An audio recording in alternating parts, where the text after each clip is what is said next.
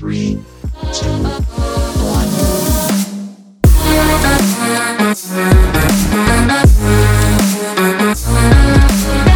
Welcome to Trees 3 here on Sports Tree LTD. Folks, I'm your host, Connor Roundtree, as always, and cheers, you've made it to the weekend. To get this show started off, we're going to start it with our stump and bump of the week, starting things out with our stump of the week.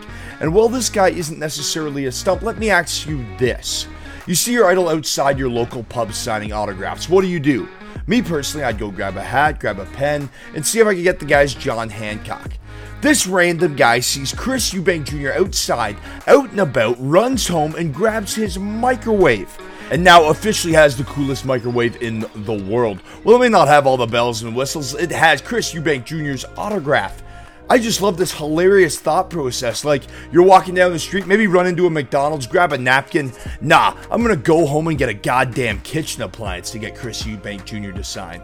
This guy is something else. You're our stump of the week. Getting into our bump of the week now, it has to go to Alexander Ovechkin. Folks, if you weren't aware, the puck dropped on the NHL season earlier in the week, and Alexander Ovechkin is already top five goals scored all time in the NHL. On Wednesday night, the Great Eight scored a pair of goals to tie and then surpass Marcel Dionne's mark of 731 NHL goals scored. Ovi, now at 732 goals, is just one game into the 2021 season and has a real shot of surpassing both Brett Hull and Jaromir Jagr this year. It's been awesome growing up and being able to watch Alexander Ovechkin play. Love him or hate him, you have to respect the man's goal scoring prowess. Alexander Ovechkin, you get our bump of the week. That leads us into number three this week on Trees 3, folks. It is NHL hockey, the first NHL Saturday of the season, and man, oh man, is it great to have hockey back in proper Trees 3 fashion. I'm going to give you the three best games to look out for on Saturday night and three picks to go along with it. First up, after a stellar performance from Anton Forsberg on Thursday night, the Leafs and Senators meet again on Saturday, this time in Toronto. The Leafs threw everything but the kitchen sink at Forsberg on Thursday, and I expect a similar output on Saturday from Toronto's skaters. On the back end, Jack Campbell has looked stellar this season, boasting a 976 save percentage and a .76 goals against average through the two appearances this season. I like the Leafs to earn the win at home on Saturday night and get a little payback for Thursday. Up next, folks, Marc Andre Fleury is back in Pittsburgh to face the Penguins, and that's always a tantalizing thought. This time, the veteran netminder will be backstopping the Chicago Blackhawks, a team coming off a tough OT loss on Friday night in New Jersey. Despite Flower giving the Hawks a much needed boost between the pipes on Saturday night, I don't see the Blackhawks getting out of Pittsburgh with their first win of the season. I like the Penguins. For our third and final pick, how about we finish things off with a little battle of Alberta? The Flames and Oilers produce some of the most skilled, fast, and physical hockey in the NHL. Plus, these teams genuinely hold disdain for each other. Edmonton was able to rally against Vancouver and win their season opener in a shootout. I like the Edmonton Oilers to roll on Saturday night. They've won five straight games dating back to preseason play. Coming in at number two this week, folks, on Trees 3 is the UFC. Now, I went perfect last weekend in my UFC picks and the picks that we zeroed in on across the UFC card, and we're going to give you six more picks to look out for this weekend. Up first, it is Ludovic Klein. He has a knockout win inside the octagon, and Nate Landwehr has been knocked out in two out of his last three fights. I like Klein to win this fight via stoppage. Ramazan Emeev takes on Danny Roberts, who hasn't fought since 2019 and has lost two out of those three fights before that hiatus. I like Emeev to roll. Jim Miller welcomes Eric Gonzalez to the UFC on Saturday night, and give me Jim Miller in that one. The grounded veteran should be able to control this fight and the pace of it. I like his pressure early on. I like him to take this fight to the ground and dominate a very green Gonzalez. Folks, it's Andre Arlovski versus Carlos Felipe in a heavyweight showdown in the co-main event. In this fight, it's a pick'em between a couple of heavyweights, and my money is actually going in an unusual direction. I like the over one and a half rounds. Arlovski has only won via decision since 2016, and Felipe averages 15 minutes of octagon time per fight.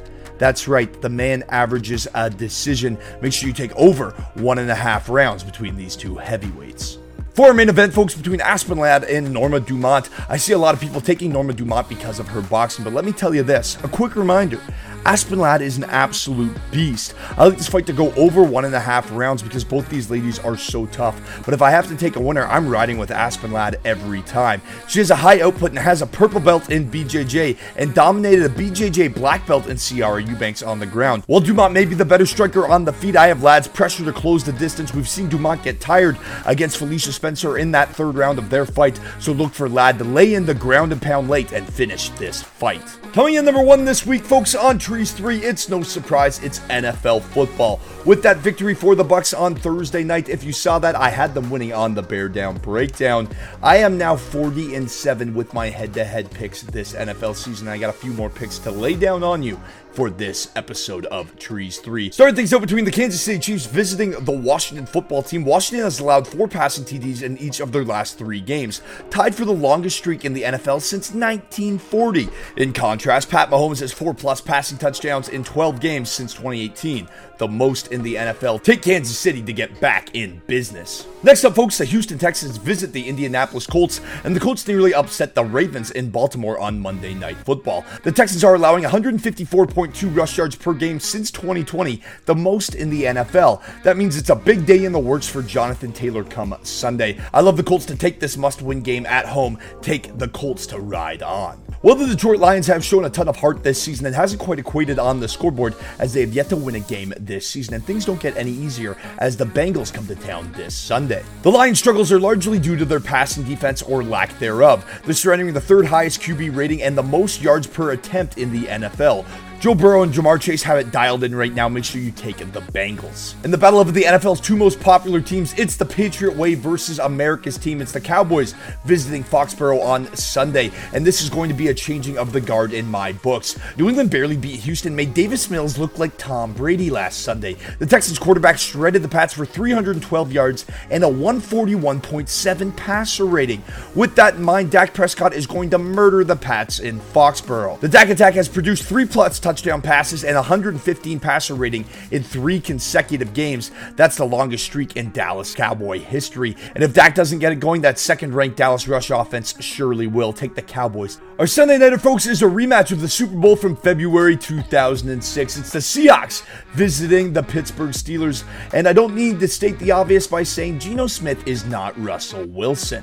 Well, the Steelers don't look like they're in Super Bowl form from 06. They still beat the Seahawks in that Super Bowl, and I think they'll beat them on this Sunday night. They're at home against the Seahawks team that has allowed 450 plus yards in four straight games, the longest streak in Seahawk history. The Steelers' top 15 ranked defense should be able to keep Geno Smith in check, who has just 12 wins and 31 career starts. I'm taking the Steelers to take this one on home turf. For an in-depth look at every Thursday night football matchup, the Bears versus the Packers and the Rams visiting the Giants this weekend, make sure you tune into this week's edition of the Bear Down Breakdown. Folks, as for a trivia question on this week's edition of Trees 3 to get in to win your pair of MLS or NBA tickets to see your favorite team play live, we've got a bit of a scandalous question for you. Who was the point guard that shaved points for Arizona State in 1994? Head on over to SportsTreeLTD.com right now, hit sign up or subscribe, and Remember that upgrading your subscription is upgrading your chances to win up to $15,000 a year and tickets to see your favorite professional teams play live. Folks, I'm Connor Roundtree, and cheers. You've made it to the weekend. Three, two,